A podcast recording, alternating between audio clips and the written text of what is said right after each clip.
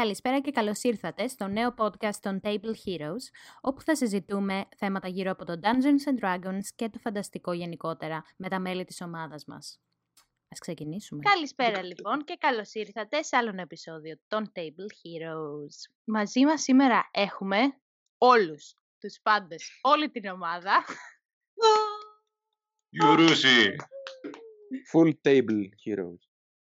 ναι λοιπόν, είναι ένα διαφορετικό επεισόδιο, όπως υποσχεθήκαμε στο προηγούμενο. Βρισκόμαστε όλοι εδώ για να μιλήσουμε για το πού ξεκινήσαμε, τι κάνουμε, ποιοι είμαστε και για τα σχέδιά μας για το μέλλον. Λοιπόν, η ομάδα μας αποτελείται από το Διονύση, που είναι ε, ο Game Master μας, Καλησπέρα ή καλημέρα. εμένα την Αθηνά που μιλάω, την Ελένη, την Ευαγγελία, τον Σπύρο και τον Αλέξανδρο. Τι λέει; Λοιπόν, παιδιά, ας ξεκινήσουμε λέγοντας λίγα λόγια για το ποιοι είμαστε, την ιστορία μας δηλαδή σαν ανθρώπους, που τα αναφέραμε λίγο όποτε ήμασταν καλεσμένοι, αλλά τώρα τα πούμε λίγο πιο καλά-καλά και ποιον παίζει ο καθένας μας. Λοιπόν, ας ξεκινήσουμε με τα κορίτσια. Ευαγγελία, πες μας, ποια παίζεις και την ιστορία. Είμαι η Ευαγγελία. Είμαι καλά. Τε- Η δικιά μου ιστορία είναι ότι ασχολούμαι πολύ καιρό με κουστούμια, ασχολούμαι πολύ καιρό με διάφορες άλλες τέχνες όπως ε, ηθοποιία, μουσική κλπ.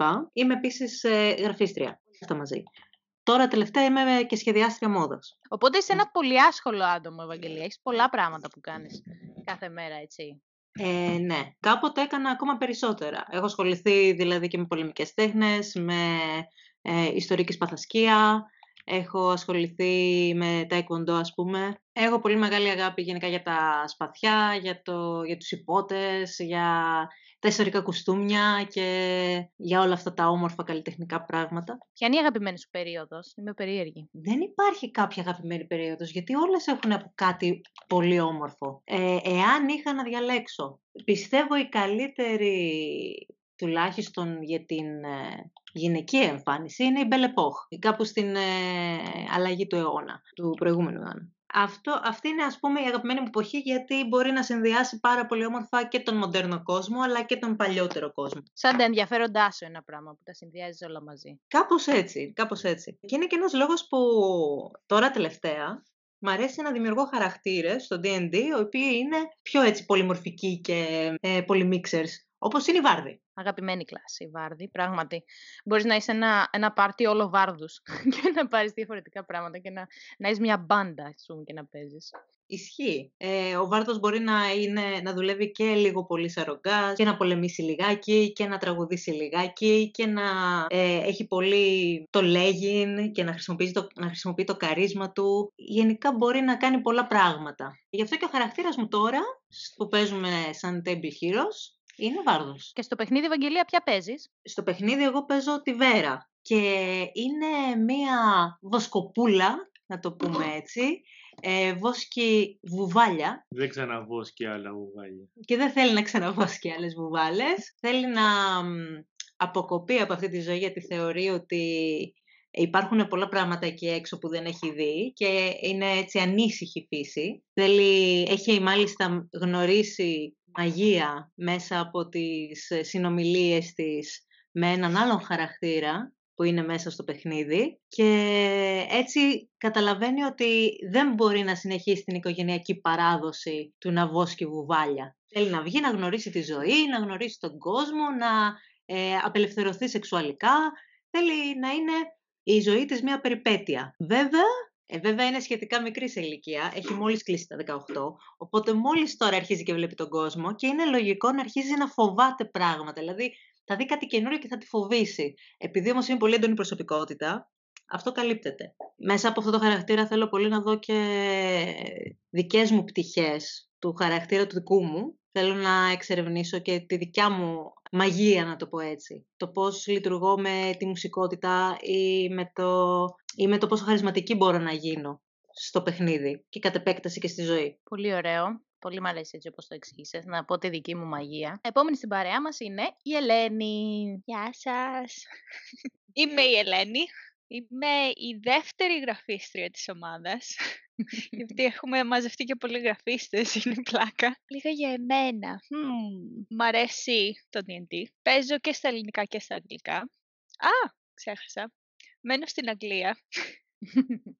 Είμαι η επόμενη ξενιτεμένη μετά την Αθηνά. Παίζω παιχνίδια στο PlayStation, κάνω cosplay, όπως η Ευαγγελία. Ε, παίζω σε 7 campaign αυτή τη στιγμή. Αυτά που είναι active είναι τα τρία. Παίζω αν και τώρα το ένα από αυτά, λόγω του lockdown που έχουμε στην Αγγλία, έχει πάει, είναι σε παύση και αυτό δυστυχώς, οπότε είμαι σε δύο, τα οποία είναι online. Παίζω διάφορους χαρακτήρες, κυρίως όπως έχω αναφέρει και στο προηγούμενο podcast που είχαμε με την Ευαγγελία, παίζω casters. Έχω προσπαθήσει να παίξω και χαρακτήρες οι οποίοι δεν είναι casters απλά. Παρατήρησα ότι δεν με βολεύει τόσο πολύ. Δεν, δεν ξέρω, καμιά φορά έχεις ένα χαρακ... όταν φτιάχνεις ένα χαρακτήρα σου ταιριάζει γάντι και κάποιες άλλες φορές όταν παίζεις ένα χαρακτήρα δεν νιώθεις ότι δεν ξέρω, δεν είναι σωστό αυτό. Δεν νιώθεις βολικά ενώ παίζεις το χαρακτήρα. Οπότε αποφάσισα ότι ναι, είμαι caster player. Οι χαρακτήρες μου είναι, οι περισσότεροι αυτή τη στιγμή είναι δρίδες. Δεν ξέρω πώς έτυχε. Στην αρχή έπαιρνα πολλούς wizards και μετά πήγα στους clerics και από εκεί στους δρίδες. Νομίζω ότι πηγαίνω σε διάφορα phases για να μπορέσω να δοκιμάσω να φανταστώ όλες τις κλάσεις από casters. Έχω ξεκινήσει να παίζω και Artificer. Άμα δεν έχετε προσπαθήσει, προσπαθήστε. Είναι πάρα πολύ καλή κλάση. Την προτείνω. Ε, εγώ προτείνω το, το Tasha Cauldron σε όσους δεν το έχουν. Μόλις μου το έκανε δώρο μια φίλη μου και είναι καταπληκτικό. Καταπληκτικό. Και στο Stable Heroes παίζω την Ήδη. Η Ήδη είναι, μπορώ να πω ότι οι χαρακτήρες της Ήδης είναι πολύ κοντά σε σχέση με όλους τους άλλους παίκτες που έχω παίξει. Ε, είναι φοβητσιάρα. είμαι φοβητσιάρα. Δεν είναι τόσο κοινωνική. Δεν είμαι τόσο κοινωνική. Ίσως χρειάζομαι λίγο το χρόνο μου για να μπορέσω να νιώσω... Είμαι κάπως σαν μια γάτα χρειάζομαι λίγο το χρόνο μου για να μπορέσω να νιώσω πιο καλά γύρω σε κάποιους ανθρώπους για να μπορέσω να ανοιχτώ. Της αρέσει ε, να εξερευνεί πράγματα γιατί ήταν για 100 χρόνια μέσα σε... Μπορεί να είναι 100 χρονών, αλλά ήταν για 100 χρόνια μέσα σε ένα δέντρο και ενώ έβλεπε τι γινόταν γύρω της, ε, δεν μπορούσε να κάνει interact με όλα αυτά τα πράγματα, οπότε ήθελε όταν βγει έξω να μπορέσει να ανακαλύψει τον κόσμο, πιστεύω. Ε, και έχει μια πολύ καλή σχέση με τη φύση, ε, αφού πιστεύει ότι η μητέρα της είναι η γη και ο πατέρας της είναι ο ουρανός το οποίο πιστεύω ότι και σε μένα σαν χαρακτήρα νιώθω πιο κοντά στην φύση. Οπότε, ναι, ήδη είναι σαν εμένα, αλλά σε νύμφη. Μπορώ να πω ότι από όλους είχες το πιο παραμυθένιο backstory. Ήταν σαν, σαν παραμυθάκι. Γύπησα το Disney, αλλά σε D&D version.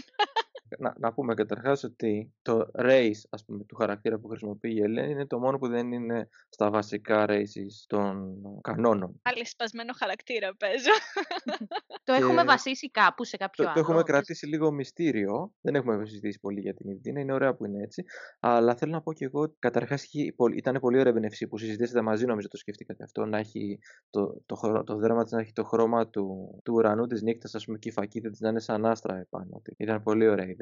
Να, να εξομολογηθώ και κάτι το οποίο θα το γράψω και σαν κείμενο κάποια στιγμή που βρεθεί ευκαιρία να το αποστάρουμε ότι όταν για κάποιο λόγο διαβάζω το, το backstory της ήδη, κάπως βουρκώνω, δεν ξέρω γιατί. Μου φαίνεται πολύ συγκινητικό κάπως. Ε, συμφωνώ και εμένα μου φαίνεται. Παιδιά, ανεβάζουμε ξεχωριστά το backstory των χαρακτήρων μας στις σελίδες μας και στις αντίστοιχες κοινότητες. Όταν α, κάσει στο feed σας μια νύμφη με δέρμα σαν ουρανός, ε, ρίξτε μια ματιά στο backstory της και πείτε μας αν θα βουρκώσετε κι εσείς, γιατί έχω και εγώ την ίδια εμπειρία με το Διονύση. Το διαβάζω και νομίζω ότι είμαι στο κρεβατάκι μου και η μαμά μου μου λέει ένα παραμυθάκι και θα πάω για ύπνο σε λίγο και λοιπά. είναι, είναι πολύ ωραίο συνέστημα. Και πείτε μας και εσάς άμα θα σας φανεί έτσι. Ήδη γενικώ, επειδή ήταν κλεισμένη μέσα στο δέντρο, το πρώτο άτομο που γνώρισε ήταν ο Γκούναρ ε, και έγινε απευθείας φίλη του. Και το δεύτερο άτομο που γνώρισε ήταν η Ανάσα. Οπότε και η Ανάσα επίσης ήδη ε, όταν γνώρισε την Ανάσα, όπως ανέφερε ήδη ήθελε να γνωρίσει τον κόσμο και επειδή αυτή τη στιγμή γνωρίζει τι είναι τι, η Ανάσα δέχτηκε να της ε, δείξει κάποια πράγματα, ε, όπως της έδειξε τον πάπυρο και οτιδήποτε άλλο το οποίο έχει μέσα στην τσάντα της, το οποίο έκανε την είδη να νιώθει πιο άνετα στην ανάσα. Και μιας και είπαμε ανάσα, ποια είναι η επόμενη κοπέλα και η επόμενη γραφίστρια της ομάδας; Άλλη μια γραφίστρια στη σειρά, στα ΤΕΗ Αθήνας. Τελειώσαμε παρέα με την Ελένη. Εγώ μετά, βέβαια, βγαίνοντας στην αγορά εργασίας, κατάλαβα ότι δεν θέλω να το κάνω αυτό για την υπόλοιπη ζωή μου. οπότε, οπότε δεν συνέχισα να το κυνηγάω. Δεν μου άρεσε σαν χώρος. Είχα δυσκολία στο να βρω δουλειά αξιοπρεπή, ας πούμε, προσωπικά. Κάποιοι τα καταφέρουν, εγώ δεν τα κατάφερα και δεν είχα και την αντοχή να το κυνηγήσω. Οπότε αποφάσισα να σπουδάσω τέχνη. Ερχόμενη στη Σκωτία, γιατί και εγώ δεν είμαι Ελλάδα, είμαι στη Σκωτία, ε, σπούδασα εδώ πέρα ε, σύγχρονη τέχνη και αποφάσισα ότι κάποια στιγμή στη ζωή μου θέλω να γίνω δασκάλα τέχνης. Οπότε τώρα είμαι αυτό που θα έλεγες αντίστοιχο στην Ελλάδα ειδική παιδαγωγός. Κάπως, ας πούμε, θα το έλεγε. Ουσιαστικά δουλεύω σε ένα σχολείο όταν τα πράγματα είναι φυσιολογικά και δεν έχουμε κορονοϊό. Και τώρα προσωπικά περιμένω να ξεκινήσω δουλεύοντας με άτομα με επιπλέον ανάγκες υποστήριξης μέχρι να ξαναρχίσει το σχολείο. Αυτή είναι η πρωινή μου δουλειά. Κατά τα άλλα έχω και ένα εργαστήρι Γενικά είχα διάφορα εργαστήρια στη ζωή μου. Είχα και στην Ελλάδα ένα και τώρα έχω ανοίξει άλλο ένα. Με άλλα πέντε άτομα από εδώ. Το ένα από αυτά είναι ο φίλος μου. Οι υπόλοιποι είναι άτομα ντόπια από εδώ που μένουμε. Και δουλεύουμε μέταλλο, δέρμα, ύφασμα και γενικά ό,τι, ό,τι μπορείς να φανταστείς. Έχουμε πάρα πολλά εξαρτήματα, παιδευτήκαμε πάρα πολύ για να το χτίσουμε, πάρα πολλά εργαλεία κλπ. Οπότε ουσιαστικά μπορώ να κυνηγάω εδώ τα απογεύματα τις καλλιτεχνικές μου πούμε, ε, ανησυχίες. Σε ένα χώρο που δεν είναι διαμέρισμα και δεν τον γκρεμίσω. Γιατί θα τον γκρέμιζα σίγουρα. Τα γκίκο χόμπι μου, τα οποία υπήρχαν και στην Ελλάδα, με ακολουθήσανε και εδώ πέρα. Ήμουνα πάρα πολύ πάντα καμένη με τον D&D, ως έφηβος κλπ. Δεν με έλεγες μάλλον αν με γνώριζες τότε και το πιο κοινωνικά ανεπτυγμένο εφηβάκι που θα έχεις δει ποτέ σου. Είχαμε, είχαμε ένα θέμα με την επικοινωνία. Το D&D με βοήθησε και να κάνω φίλους και να ε, επικοινωνήσω με κανένα άλλο άτομο. Έμεινα με το D&D. Ε, παίζω σε όλη τη διάρκεια της ζωής μου, δεν έχω σταματήσει ας πούμε καθόλου. Ξεκίνησα και ανέπτυξα τα γκίκο χόμπι μου μεγαλώνοντας και μετά τη σχολή κτλ. Και, και πρόσθεσα cosplay, LARP, ε, ιστορική αναπαράσταση και όλο το πακέτο. Τώρα στο παιχνίδι παίζω την ανάσα. Η ανάσα είναι μία κληρικός του Εσκού, που είναι ο θεός της δημιουργίας, οπότε έχω βάλει λίγο αυτό το χαρακτηριστικό μου λίγο μέσα της. Κατά τα άλλα, το ποια είμαι εγώ με την ανάσα, το ποια είναι, ε, λίγο απέχει. Α πούμε, εγώ πλέον έχω αναπτύξει λίγο πιο πολύ αυτοπεποίθηση, μιλάω λίγο πιο πολύ, πιστεύω πιο πολύ στον εαυτό μου. Η ανάσα είναι το αντίθετο. Είναι εγώ στα 15 μου, ας πούμε. Βέβαια είναι ενήλικη, αλλά τέλος πάντων. Ε, η Ανάσα είναι πιο χαμένη στις σκέψεις της, λίγο πιο δεν επεξεργάζεται και πολύ εύκολα τα πράγματα, λίγο πιο αφηρημένη, λίγο πιο αφελής και λίγο πιο ονειροπόλα. Ζει σε ένα κόσμο ο οποίος έχει κανόνες που τις έχουν διδάξει οι κληρικοί αυτού του Θεού. Είναι λίγο πιο πνευματική δεν κατανοεί μάλλον πολύ πιο ανθρώπινες ανάγκες ας πούμε, που υπάρχουν, είναι λίγο πιο χαμένη και δεν νομίζω ότι έχει και ιδιαίτερη αυτοπεποίθηση στον εαυτό της, στις uh, ικανότητές της ίσως. Και είναι μια, είναι, είναι μια ευκαιρία να αναπτύξω και κάτι τέτοιο. Είναι άσημαρο, οπότε έχει γεννηθεί με λίγο χρυσαφή δέρμα και λίγο άσπρα μαλλιά κλπ. Υπάρχει μια δυσυδαιμονία εκεί που μένει η ανάσα, ότι αν κάποιος έχει γεννηθεί με διαφορετικά χαρακτηριστικά, τον θεωρούν ή λίγο γκαντέμι ή λίγο τυχερό και μπορεί να θέλουν να του πάρουν κομμάτια από το σώμα του για διάφορα ξόρκια, μαγικά, μαγκανίες κλπ. Ή να τη κόψουν τα μαλλιά, ή να τη πάρουν τα κόκαλα, ξέρεις διάφορα άλλα τέτοια ε, πρακτικές τέτοιες. Οπότε αντιμετώπισε πάρα πολύ δυσιδαιμονία και διάφορες επιθέσεις, ας πούμε, από εκεί που μένει ε, μεγαλώνοντας. Και αυτό είναι κάτι το οποίο την έκανε να κλειστεί, ας πούμε, λίγο παραπάνω. Για τον Άσιμαρ, ή μήπως θα πρέπει να πω Ανάσιμαρ, τέλος πάντων, λοιπόν, ότι είναι η Αθηνά ήθελε να παίξει Άσιμαρ χαρακτήρα, αλλά στον κόσμο που παίζουν δεν υπάρχουν αυτοί οι χαρακτήρες. Οπότε ναι, χρησιμοποίησαμε το μηχανισμό αυτής της φυλής από το παιχνίδι και απλά είναι ένας άνθρωπος που έχει γεννηθεί με ξεχωριστό τρόπο, ας πούμε. Έχει αυτή την ευλογία του Θεού Εσκού κατά κάποιο τρόπο, τον οποίο Θεό το δημιουργήσαμε μαζί με την Αθηνά για τον κόσμο αυτό. Δεν είχε, η Αθηνά μου είχε παρουσιάσει κάποιον Θεό από το Forged Domain, όπως λέμε στους κανόνες του παιχνιδιού, και λέω, όχι, να μην χρησιμοποιήσουμε κάποιον έτοιμο, να σκεφτούμε κάποιον δικό μας.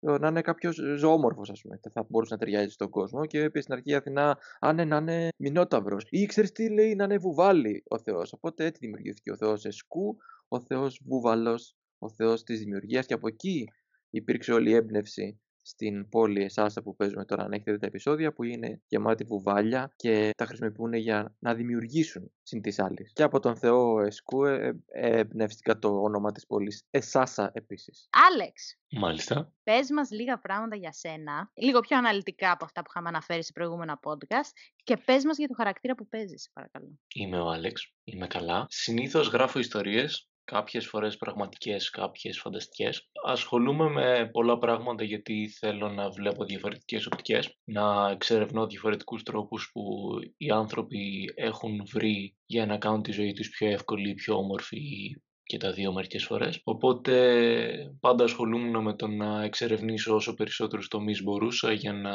δω κομμάτια αυτού του πράγματος. Στο παιχνίδι παίζω τον Gunnar, ο οποίος είναι το ακριβώς αντίθετο. Και αυτό είναι γιατί ήθελα λίγο να τεστάρω τον εαυτό μου σε ένα κόνσεπτ το οποίο να μην είναι παραπλήσιο σε μένα. Ο Gunnar λοιπόν είναι ένας απλός άνθρωπος, ο οποίος έχει απλές σκέψεις, ο οποίος έχει τύψεις για τις πράξεις του, ο οποίος ε, πρακτικά το πώς το προσεγγίζω είναι ένας άνθρωπος που έχει τη δύναμη να κάνει πράγματα αλλά δεν εμπιστεύεται τον εαυτό του και βασίζεται σε μια κακή μεριά, σε ένα Dr. Jekyll, Mr. Hyde mechanic για να μπορέσει να, να βγάλει την πραγματική του φύση προς τα έξω. Ο Γκούμναρ λοιπόν είναι ένας άνθρωπος, άνθρωπος Πρακτικά έχω χρησιμοποιήσει το, το module του μισού org, αλλά επειδή δεν υπάρχουν τέτοια πράγματα στην ε, υπέροχη Moderarte, λέμε ότι είναι της φυλής των Mundasir, μια φυλή ανθρώπων τέλος πάντων με χαβλιόδοντες, δεν ξέρω αν υπάρχουν, σίγουρα είμαι εγώ ένας από αυτούς. Και από εκεί και έπειτα είναι ένας καλοκάγαθος άνθρωπος που είναι έτσι πρακτικά γιατί δεν είχε άλλη επιλογή. Μεγάλωσε με συγκεκριμένα δόγματα και συγκεκριμένες παραδόσεις, έμαθε να κάνει ό,τι του λένε στο χωριό του, αλλά το ποιος πραγματικά είναι θα το βρει μόνος του μέσα το παιχνίδι, όπως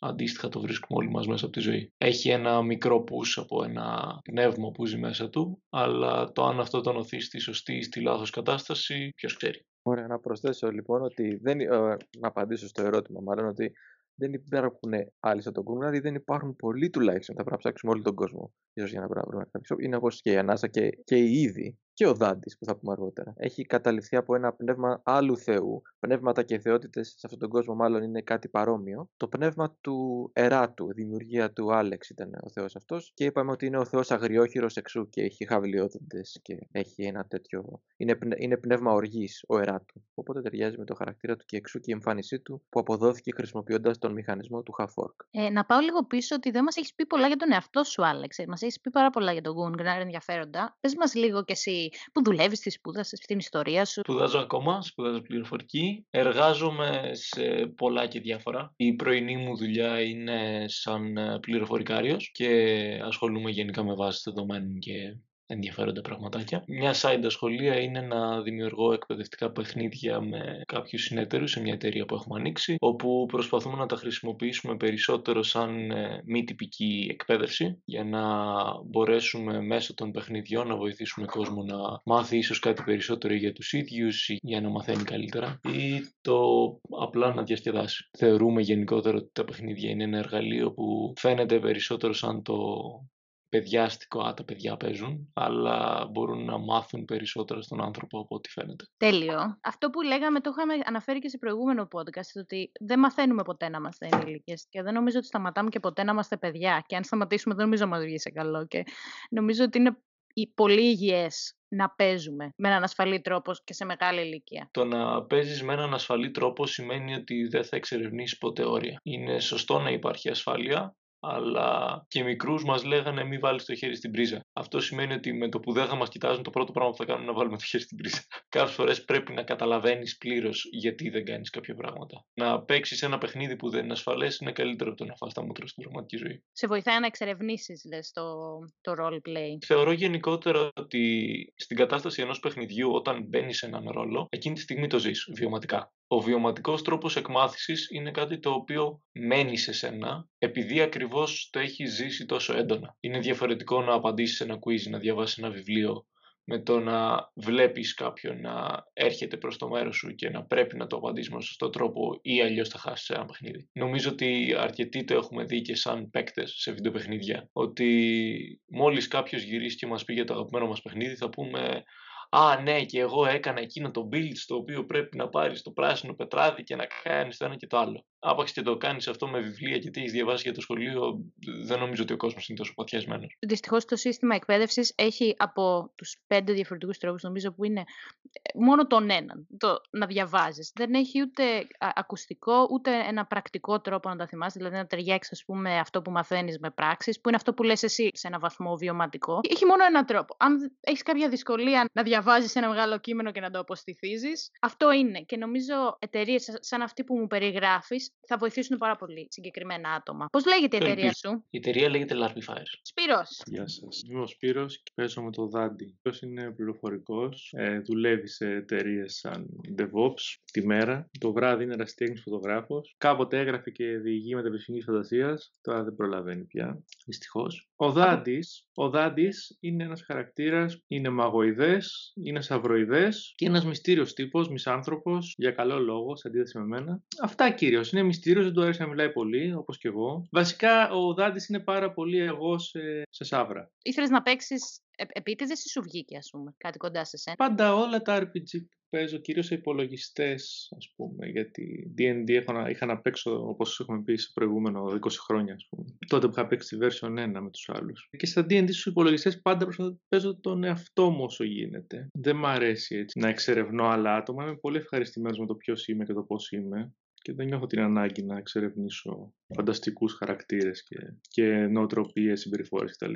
Απλώς να δω πώς ο χαρακτήρας μου θα μπορέσει να ανταπεξέλθει σε συνθήκες τις φανταστικές. Αυτό που είμαι εγώ. Δεν ξέρω αν με πιάνεις. Ναι, όχι, και αυτό είναι το DT Σπύρο και πολλοί άνθρωποι παίζουν. Και πολλοί έμπειροι κιόλας. Δεν, δεν είναι απαραίτητο ότι πρέπει να κάνεις τρελές προσωπικότητες, κόντρα ρόλους κλπ. Για να, για να το χαρείς σε καμία περίπτωση. Ένα, τώρα μου θυμίζεις στα Αθηνά μια μικρή ιστορία. Όταν πρωτεύαιζα D&D, τα πρώτα παιδιά που έπαιζα D&D μου με αγκάλιασαν και με έβαλαν στο πάρτι τους να τους κάνουν τον DM ενώ είχα παίξει μόνο μια φορά, ας πούμε. Ήταν ένα παιδί που έπαιζε σε κάθε campaign, σε κάθε campaign τον ίδιο χαρακτήρα. Τον ίδιο χαρακτήρα και τον ονόμαζε με το ίδιο όνομα κιόλας. Ήταν, θυμάμαι και το όνομά του, ήταν ο, ο Ναρσίλιον, ο πρώτος, ο δεύτερος, ο τρίτος και έπαιζε απλά. Αλλά νομίζω όλοι μας και αυτοί που κάνουμε τελείως διαφορετικούς χαρακτήρες. Εγώ, ας πούμε, αυτή την περίοδο έχω μία μισάνθρωπο πάλι Warlock σε ένα campaign, εντελώς άσχετη από την ανάσα, εντελώς διαφορετική. Και απ' την άλλη έχω την ανάσα που είναι καλόγρια. Νομίζω ότι και οι δύο έχουν στοιχεία π.χ. από μένα και νομίζω όλοι οι άνθρωποι το κάνουν, ότι βάζουν ρε παιδί μου λίγο ένα κομμάτι από τον εαυτό τους. Ναι, εντάξει, το άλλο να κάνεις recreate τον εαυτό σου στο setting. Και αυτό κάνω πάντα. Τι εννοείς. ε; Τι άλλα παιχνίδια παίζεις, Σπύρο, πέρα από το DD. Εγώ παίζω πολύ computer games, πάρα πολύ. Έχω δύο κανάλια στο YouTube που κάθομαι και βγάζω έτσι υλικό όταν βαριέμαι. Έχουμε δύο κανάλια στο YouTube, βασικά ένα που παίζω εγώ, first person shooters που μου αρέσουν πολύ και ένα με την Ευαγγελία που παίζουμε arcade games, το Retro Games Couple. Πλάκα πλάκα παίξαμε και ένα D&D παιχνίδι τελευταία φορά. Μην μου πεις Baldur's Gate, δεν θα τα αντέξω. Όχι ρε, Όχι, όχι, όχι, ρε. ρετρό, Ρέτρο ρετρό. λέμε τώρα. Το Ε, Shadow ρετρό Over λέω, ρε, Mystara. τι είναι; Το Shadow Over Mystara που ήταν στα Α. Arcade 94. Κάτσε, και τα πρώτα, τα Baldur's, Baldur's Gate δεν θεωρούνται ρετρό, ας πούμε. Ε, όχι, εντάξει. Όχι ρε φίλε, έλεος, ήταν 99, Είναι 2000 μαμάλαια, κάτι. δεν μετράνε. Είσαι μικρή γι' Ναι. αυτό. Κοίτα, για να καταλάβεις τώρα λέμε το πρώτο τρίμηνο να παί- κάτσουμε να παίξουμε το Eye of the Beholder. που Λογικά το ξέρεις καν. Που είναι του, δεν θυμάμαι, 89, 91, κάτι τέτοιο. Ο Δάντης λοιπόν, για να σας λύσω την απορία, χρησιμοποιούμε το μηχανισμό του Sorcerer από τους κανόνες του παιχνιδιού. Είναι, δηλαδή βγαίνουν τα ξόρκια από μέσα του. Τα δημιουργεί με κάποιο τρόπο άγνωστο που ανακαλύπτει ακόμα ο ίδιος. Και είναι σαυροειδής, ναι, αλλά έχουμε χρησιμοποιήσει τον Dragonborn. Δηλαδή, ο Σπύρος μπορεί να θέλει να παίξει τον Dragonborn, ξέρω. εγώ. Αλλά πάλι, επειδή δεν υπάρχουν δράκοι στο setting μας, ναι, κάνω παύση επίτηδες εδώ, είναι μια μυστήρια μόρφη ο Δάντης εκεί μέσα. Ίσως ανακαλύψουμε περισσότερα παρακάτω. Ωραία, ήρθε η ώρα λοιπόν να μάθουμε για τη μαγική Μοντεράρντε, Διονύση. Όλοι κρεμόμαστε από τα χείλη σου να μάθουμε τι είναι αυτός ο κόσμος. Καλά, δεν νομίζω να μάθει πολλά. Καταρχάς, εγώ είμαι ο Διονύσης, είμαι ο Game Master της ομάδας. Αυτή τη στιγμή αυτό που παίρνει περισσότερη ώρα μέσα στην ημέρα μου είναι το επάγγελμά μου που είναι Monder ή Video Editor όπως λέμε όλοι σήμερα και προσπαθώ να χώσω με το ζόρι πάρα πολύ D&D μες στη μέρα μου είτε είναι το ένα κανάλι που έχω ξεκινήσει στο YouTube τώρα είτε είναι η Table Heroes είτε είναι τα διάφορα sessions τρία τον αριθμό και ένα σε παύση που παίζω αυτόν τον καιρό campaigns. Κάνω αυτό που κάνω δηλαδή σίγουρα θα έκανα κάτι δημιουργικό στη ζωή μου. Από μικρός μου άρεσε να ζωγραφίζω επιτραπέζια από ένα σημείο και μετά αντί για σπιτάκια και είμαι κι εγώ ο τέταρτος γράφιστα της παρέας. Να πω. Έχω ασχοληθεί επίσης με πολλά πράγματα, δηλαδή από, από μουσική, από. Μ' άρεσε η ζωγραφική, οτιδήποτε δημιουργικό μου άρεσε. Οπότε είναι σπούδασα γραφιστική 3D animation, εκτός από τη μουσική που τελείωσα. Μετά σπούδασα και κινηματογράφο, montage, video editing, το οποίο είναι το οποίο και με ρούφηξε κιόλας αμέσως επαγγελματικά. Πήγα αμέσως σε αυτό το χώρο και δούλεψα πριν καλά-καλά τελειώσω τη σχολή και αυτό είναι που κάνω μέχρι και σήμερα. Θα έκανα οπωσδήποτε κάτι δημιουργικό Είμαι ένας τύπος ανθρώπου που γνωρίζετε πολύ καλά όλοι σας. Εδώ μου αρέσει πάρα πολύ να δημιουργώ. Οτιδήποτε και να κάνω, να κάνω ένα πινακάκι στο Excel μέχρι να κάνω μια, μια καλλιτεχνική, ένα καλλιτεχνικό έργο. Μου αρέσει πάρα πολύ, με ικανοποιεί πάρα πολύ σαν άνθρωπο και οπωσδήποτε ήθελα να, θα, θα, θα ήθελα μάλλον να ασχοληθώ με αυτό. Έχω καταλήξει ότι όπως ανέφερες Αθήνα κάποια στιγμή που δεν ξέρω αν θα μπει στο podcast, αλλά ανέφερε. Σε όλους μας άρεσε να φτιάχνουμε παιχνίδια μικρή και εμένα ε, ένα από τα πράγματα που θέλω να φτιάξω είναι παιχνίδια. Οπότε, όταν ανακάλυψα το DD, ότι υπάρχει αυτό το πράγμα και πόσο ευέλικτο είναι και πόσο μπορείς να φτιάξεις κάτι που θα παίξουν οι άλλοι, αρρώστησα πραγματικά και από τότε νομίζω ότι το έχω βγάλει από το μυαλό μου. Ξέρω, πέρα και από τα computer games, RPG και όλα αυτά που είχα παίξει από το Game Boy, κάτι Final Fantasy, Ευαγγελία Σπύρο από Game Boy, Final Fantasy Legends. Δεν μπορεί να μην τα έχετε ξέρετε καν, ούτε κι εσείς. Τι λες, ρε φίλε, δεν τα ξέρουμε. Τι Final, Fa Final Fantasy Legend. Δεν, δεν τα έχουμε παίξει, αλλά τα ξέρουμε. Δεν μπορεί. Α, μπράβο. Ωραία. Ναι, που μου άρεσαν εκεί είναι οι ιστορίες, οι μουσικές, οι χαρακτήρες, το πάρτι, όλα αυτά. Ναι, ήταν η πρώτη αρρώστια βασικά αυτό, μεγάλη και μετά το D&D που μου έχει μείνει ακόμα, ξέρω εγώ. Οπότε προσπαθώ σχεδόν με το ζόρι να ασχοληθώ παραπάνω με αυτό. Λατρεύω, όπως λατρεύω να κάνω ένα παιχνίδια να παίξουμε σε ένα τραπέζι, να δω πώς θα αντιδράσουν οι παίχτε. Λατρεύω ακόμα περισσότερο να οργανώσω ένα μεγάλο event και να βρεθούν 100-120 παίχτε και να παίξουν όπως κάνουμε τα τελευταία χρόνια με την ομάδα των Λαμβύρινθο που έχουμε μαζευτεί και χαρακτηριστικό event που ανα... για να αναφερθεί σε όλα τα podcasts είναι το Monster Annual. Είναι κάτι καινούριο αυτό που κάνουμε με τους Table Heroes για μένα, εννοώ ότι δεν είχα φανταστεί ποτέ να κάνω σειρά που θα βλέπει κάποιος, γιατί μου φαίνεται πάρα πολύ δουλειά και θα ήθελα να αφιερώσω τον χρόνο που μας έχει απομείνει και τον χρόνο που έχουμε ελεύθερο που γενικά είναι λιγότερο σε αυτές τις ηλικίες, σε σχέση από το αν είμαστε παιδιά, που πολλά πράγματα μας τα κάνουν άλλοι και έχουμε ελεύθερο χρόνο. Οπότε, ναι, δεν είχα φανταστεί να κάνουμε τους Table Heroes ή οποιοδήποτε online επεισόδια. Αλλά εφόσον το κάνουμε, το κάνουμε με πολύ κέφι, πολύ μεράκι, όσο το δυνατόν καλύτερα γίνεται, αλλά να γίνεται ταυτόχρονα και γρήγορα. Δεν είμαι καν από τους ανθρώπους που του αρέσει να βλέπει DD, δηλαδή το κάνω με δυσκολία να παρακολουθήσω βίντεο άλλων παρότι κάνουμε και εμείς το δικό μας. Γιατί ναι, είναι αυτό το ότι αφιερώνω τον χρόνο μου σε να δημιουργώ πιο πολύ. Το μυαλό μου δεν σταματάει καθόλου, δεν μπορώ να το, να το σταματήσω. Να σκέφτεται το επόμενο event, το επόμενο παιχνίδι, τι άλλο καινούριο θα μπορούσαμε να κάνουμε. Θέλω να μας πεις, αν μπορείς, λίγα πραγματάκια για τον κόσμο στον οποίο είμαστε.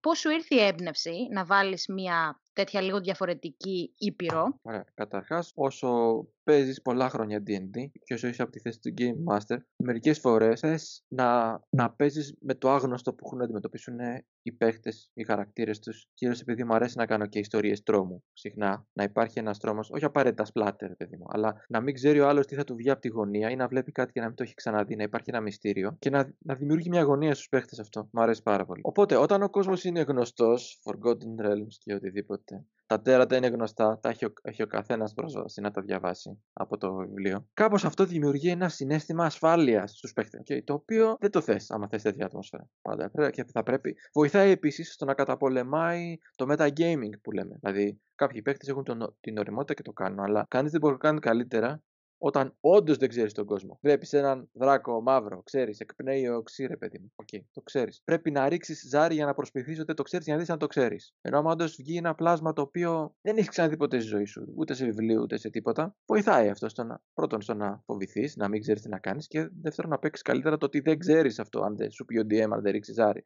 να δεις αν το ξέρεις. Οπότε, αν ακούει κανείς Game Master, δική μου άποψη το προτείνω να επιφυλάξετε κάποια στιγμή. Δημιουργήστε ένα κόσμο που να μην το ξέρουν οι παίχτε. Μην πάρετε κάποιο πράγμα έτοιμο. Όταν λέω τώρα δημιουργήστε ένα κόσμο, θα φαντάζετε κανείς ότι έχω δημιουργήσει ένα κόσμο. Όχι, δεν το έχω κάνει.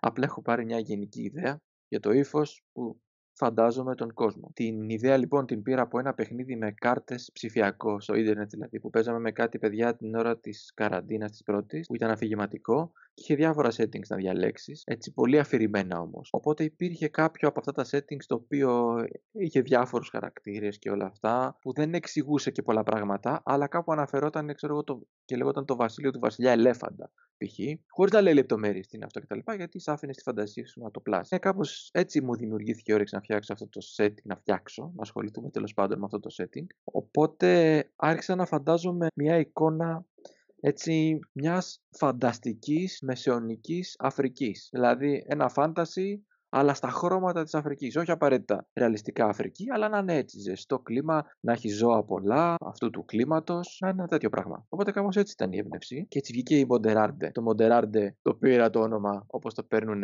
οι Αμερικάνοι, οι ξένοι σχεδιαστές, θέλουν να φτιάξουν π.χ. ένα ελληνικό setting και βρίσκουν, γράφουν εκεί στα ε, λεξικά, αγγλοελληνικά λεξικά μια λέξη και τους βγάζει, ξέρω εγώ, τη λέξη θέρος ας πούμε Okay, το είπανε θέρος, εμείς ξέρουμε ότι είναι το καλοκαίρι ή διάφορες ονομασίες μέσα σε αυτά τα settings. Στου Έλληνες π.χ. φαίνεται περίεργο. Κάπως έτσι δηλαδή και στους Αφρικάνους θα φαίνεται περίεργο το δικό μας γιατί έγραψα στο Google Translate σε κάποια αφρικάνικη γλώσσα, μητέρα γη, ξέρω εγώ κάτι τέτοιο και μου βγάλε, ξέρω εγώ, Mother Arde, Mother Earth είναι δηλαδή κάπως. Και το όνομα της Mother Arde. Και όμως ακούγεται τόσο έβυχο, τόσο όμορφο. Ναι, επίσης είμαι και μοντέρ και Κάποιος φίλος νομίζεις ότι ξέρεις. Α, modern art, ξέρεις. Όχι, του λέω. Δεν το είχα σκεφτεί καν αυτό.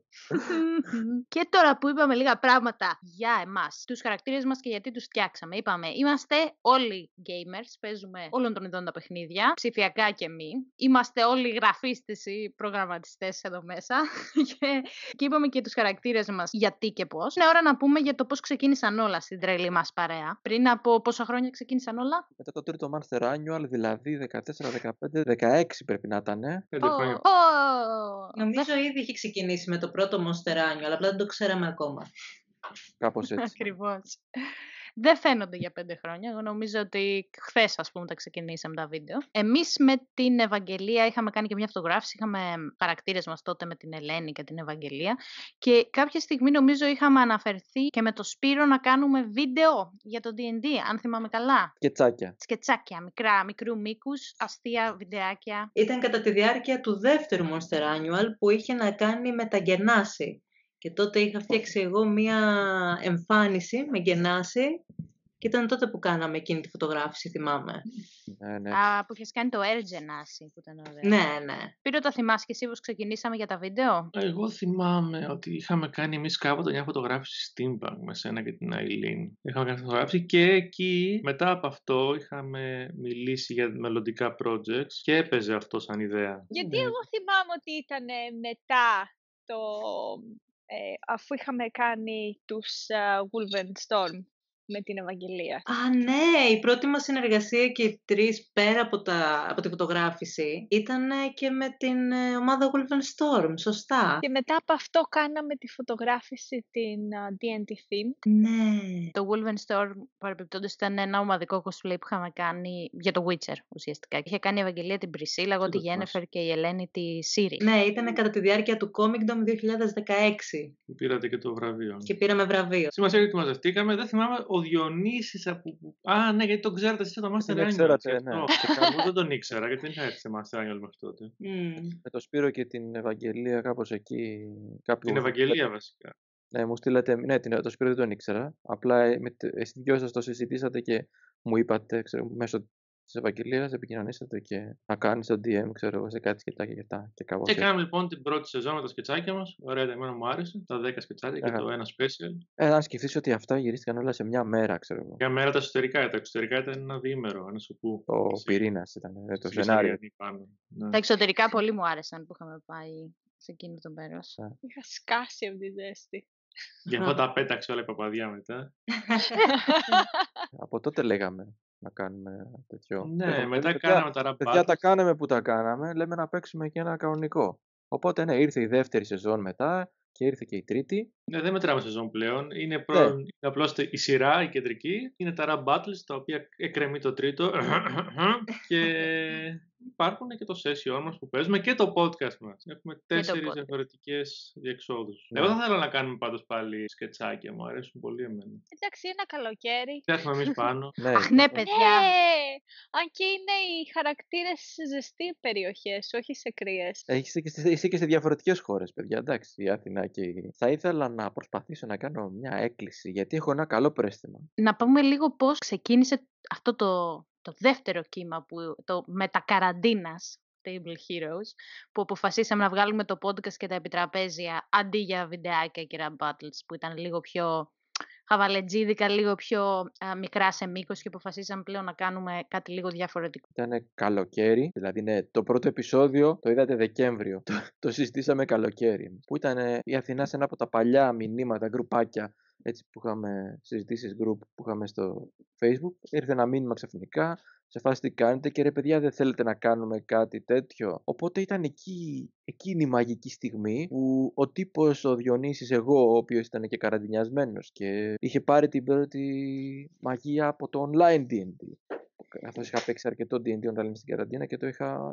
γευτεί. Αυτός ο τύπος που δεν ήθελε να κάνει επεισόδια D&D online ήταν που είδε το μέλλον και είπε φαντάστηκα ρε παιδί μου εκείνη την ώρα εμάς να παίζουμε και την Αθηνά και που το πρότεινε και εσάς, ξέρω εγώ. Και λέω, οκ, με αυτούς θα το, θα το κάνω, θα το δοκιμάσω. Και έτσι έβαλε φωτιά η Αθηνά στο καύσιμο και από εκεί και πέρα πήραμε φωτιά και αρχίσαμε να το συζητάγαμε, το ψάξαμε πάρα πολύ, το συζητήσαμε αρκετά, έψαξα εγώ λίγο πώς θα κάνουμε τις εγγραφές, τι προγράμματα θα χρησιμοποιήσουμε, πώς θα το κάνουμε, συζητάγαμε τους χαρακτήρες μας, μέχρι να φτάσουμε να γράφουμε τα επεισόδια και να τα προβάλλουμε. Εγώ έχω να πω λοιπόν ότι ο Διονύσης ήταν ο πρώτος που το είχε αναφέρει όταν γυρίζαμε τα τότε επεισόδια εκείνη τη μέρα του γιατί δεν παίζουμε και κανονικά. Το οποίο μπήκε αυτό, όλα αυτά μπήκαν στον πάγο βασικά γιατί μας προδώ... εννοώ γιατί φύγανε, ξενιτεύτηκαν οι, οι δύο κοπέλες. Ήταν, ε, ξέρεις, μετά εκεί πάγωσαν όλα για κάνα δύο χρόνια μέχρι να ξαναβρούμε τα πατήματα και Εγώ το, εγώ το έλεγα σε φάση να βρεθούμε, ρε παιδί μου, να φάμε πίτσα παίζοντας και όχι γυρίζοντας παιχνίδι και να προσποιούμαστε ότι παίζουμε. Είχα πει σε μια φορά, το, το σκέφτηκα σε μια φορά που μου είπες ότι ρίξε ένα, ρίχνεις ένα fireball και ρίχνεις ένα 20 πλευρό και εγώ επειδή το είπαμε σαν σενάριο, το είπα ότι ρίχνεις ένα fireball και ρίχνεις ένα 20 πλευρό. Το είχα πει στο σκετσάκι και μου είχε κάτσει από τώρα αφού δεν ρίχνεις 20 πλευρό στο fireball. Ρε, στην παιδιά το πω αυτό. Αλλά το είπα, επειδή το είπαμε εκείνη την ώρα, δεν το σκέφτηκα πάρα πολύ. Και λέω πρέπει να παίξουμε μια φορά κανονικά έτσι. Γιατί όχι, όχι για επεισόδιο. Εγώ εννοούσα να παίξουμε, να φάμε πίτσα και να παίξουμε. Ε, δυστυχώς όμως λόγω του ότι οι δουλειές μας ήταν πολύ Ναι. ασύμπατες και δύσκολες στο συγχρονισμό. Δεν μπορούσαμε σχεδόν ποτέ να βρεθούμε πέραν του Monster Annual. Ναι. Και αυτό πάλι σχετικά δύσκολα. Η καραντίνα για κάποιο λόγο επειδή μας Μπράβο. πάγωσε όλους στη θέση μας, καταφέραμε να το, να το βρούμε. Να βρούμε μια κάποια ώρα που λέμε ότι αφού είμαστε όλοι σπίτι εκείνη την ώρα, να κάνουμε έστω και έτσι να, ένα session να περάσουμε καλά. Και γιατί όχι, να το προβάλλουμε. saved by the coronavirus. Ναι, έβγαλε κάτι καλ- καλό για μας αυτή η καραντίνα μέσα στα πάρα πάρα πάρα πάρα πάρα πολλά κακά που μας έφερε. Μας έφερε Ναι. τουλάχιστον ένα καλούλι πράγμα. Ναι. που ήταν το ότι αναβιώσαμε λίγο το κανάλι και κ- την παρέα που είχαμε, που είναι μια πολύ ευχάριστη παρέα. Εμένα μου αρέσει Ναι. να περνάω χρόνο μαζί σας, παιδιά, σας αγαπάω. Και εγώ το ίδιο και κάποια πράγματα τα οποία να, η η τεχνολογία ας πούμε που λένε ότι η μεγάλη χρήση της σε κάνει να χάνεις τη- την πραγματική επαφή με τους ανθρώπους. Το κλείσιμο στα σπίτια που κάναμε υποχρεωτικά για να προστατευτούμε το οποίο ρε παιδί μου όσο να είναι μας ρίχνει λίγο το social need ε, που έχουν οι Sims από κάτω σαν ανάγκη και πέφτει όταν δεν κάνεις παρέα με ανθρώπους. Αυτά τα δύο αρνητικά συνδυάστηκαν και για να δημιουργήσουμε αυτό που κάνουμε τώρα, ας πούμε. Πιο εύκολα. Αυτό που θέλαμε πάντα να κάνουμε και δεν το κάναμε, μας έδωσε τη φορά να το κάνουμε. Ας ελπίσουμε μετά την καραντίνα να μπορέσουμε να το κάνουμε και από κοντά. Εντάξει, ή κάτι άλλο. Να μας Καλά. καταβάλει πάλι η καθημερινότητα. Εγώ με την Ελένη πάντα κουτάκια θα είμαστε στην οθόνη, ό,τι και να γίνει. αλλά Ναι, ναι. Τουλάχιστον μπορείτε να έχετε μία κάμερα για τους υπόλοιπους. ξέρω εγώ. Και επίσης πάνω σε αυτό που είπε και η Αθηνά, εγώ θέλω να πω, αφού το κάναμε έτσι ανοιχτό και συναισθηματικό και όλα αυτά, θα να πω ότι και εγώ αγαπώ πάρα πολύ και μόνο που ακούω τη φωνή σας ή σας βλέπω στις κάμερες, γιατί μου θυμίζετε δημιουργικά πράγματα, που είναι ένα από τα πράγματα που αγαπώ. Ε, νιώθω τυχερός που έζησα να, να κάνω, να δημιουργήσω. Και γιατί έχουμε κάνει τόσα πολλά μαζί, ε, στο σκετσάκια ρε παιδί μου, α, πιο, πιο χαζά, πιο σοβαρά, πιο events, με στολές, με ερμηνείες, με θεατρικούς θεάσους εκεί ολόκληρους εκεί που κάναμε στο, στο Master Annual 3 και τα sessions τώρα, που ναι, κάθε φορά που σας βλέπω θυμάμαι όλα αυτά και μου, δημιουργεί αυτή, μου δημιουργείται αυτή η ζέστη μες στην καρδιά και λέω ναι, είναι ωραία. Και για μας το ίδιο, Γιονίση. Ε, να πούμε επίσης, ποια είναι τα σχέδιά μας για το μέλλον, παιδιά, να πούμε; Πώς, Σωστά. Τι θα φέρει το Table Heroes το μέλλον, αν το ακολουθήσετε και αν το βλέπετε. Και σε τι διαφέρει και το Table Heroes από άλλα τέτοιου είδους προγράμματα; Εγώ πιστεύω ότι το Table Heroes είμαστε εμείς συγκεκριμένα, σαν ομάδα. Τα άτομα που έχουμε γνωριστεί από, υπό κάποιες συνθήκες και έχουμε κάνει κάποια δημιουργικά πράγματα υπό κάποιες άλλες. Οπότε, όπως κάθε ένας ε, αλλάζει το πρόγραμμά του και τις ασχολίες του ανάλογα με τις συνθήκες, τις κοινωνικοπολιτικές αλλά και τις ε, καιρικές και δεν ξέρω κι εγώ, και τις προσωπικές του συνθήκες, έτσι και το ίδιο το τεμπληχύρος μπορεί να αλλάξει ένα πάσα στιγμή. Όπως για παράδειγμα στην αρχή κάναμε τα, σκετσά, τα σκετσάκια. Έτσι μετά με κάποια αλλαγή που έγινε αργότερα, ε, κάναμε τα rap battles βλέποντας ότι κάποια πράγματα μπορεί να δυσκολεύουν, κάνουμε τώρα το online, τα online sessions.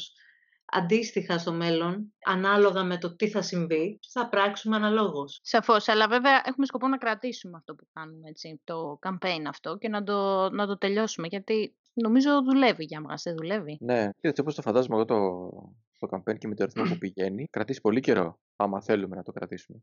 Κρατήσει πολλά χρόνια. Άμα θέλουμε και μπορούμε να το κρατήσουμε έτσι όπως το βλέπω. Μακάρι να μπορέσουμε να το κρατήσουμε. Εγώ θα το ήθελα πολύ. Εγώ προσωπικά θα προτιμούσα να μην κρατήσει πάνω από ένα χρόνο με το συγκεκριμένο session για να μπορέσουμε να εξερευνήσουμε και άλλα με άλλους χαρακτήρες και άλλα settings. Ωραία, μην κολλήσουμε να... σε αυτό για χρόνια, ας πούμε. Και Εντάξει, και... δεν μπορούμε να το σχεδιάσουμε. Μπορούμε να κάνουμε sessions για χρόνια, βέβαια. Ναι, αλλά ναι, κάθε φορά με άλλο setting, άλλους χαρακτήρες, άλλο... ή και στο ίδιο setting, αλλά.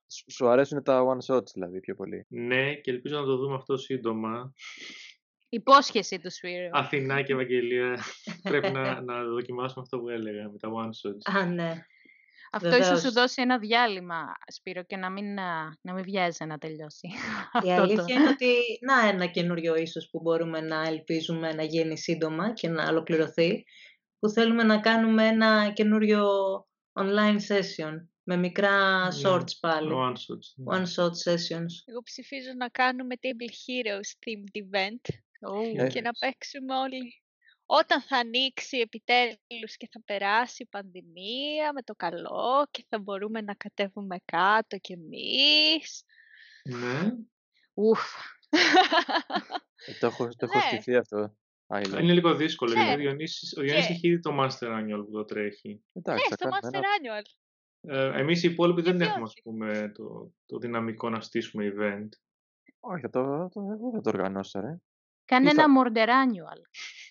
Ναι, να είναι στο Monster Annual και να παίζουμε απλά στην, στον κόσμο στον οποίο είναι οι χαρακτήρες μας. Mm. Τι λέτε; Ναι, θα μπορούσαν οι χαρακτήρες μας να είναι Και να παίζει...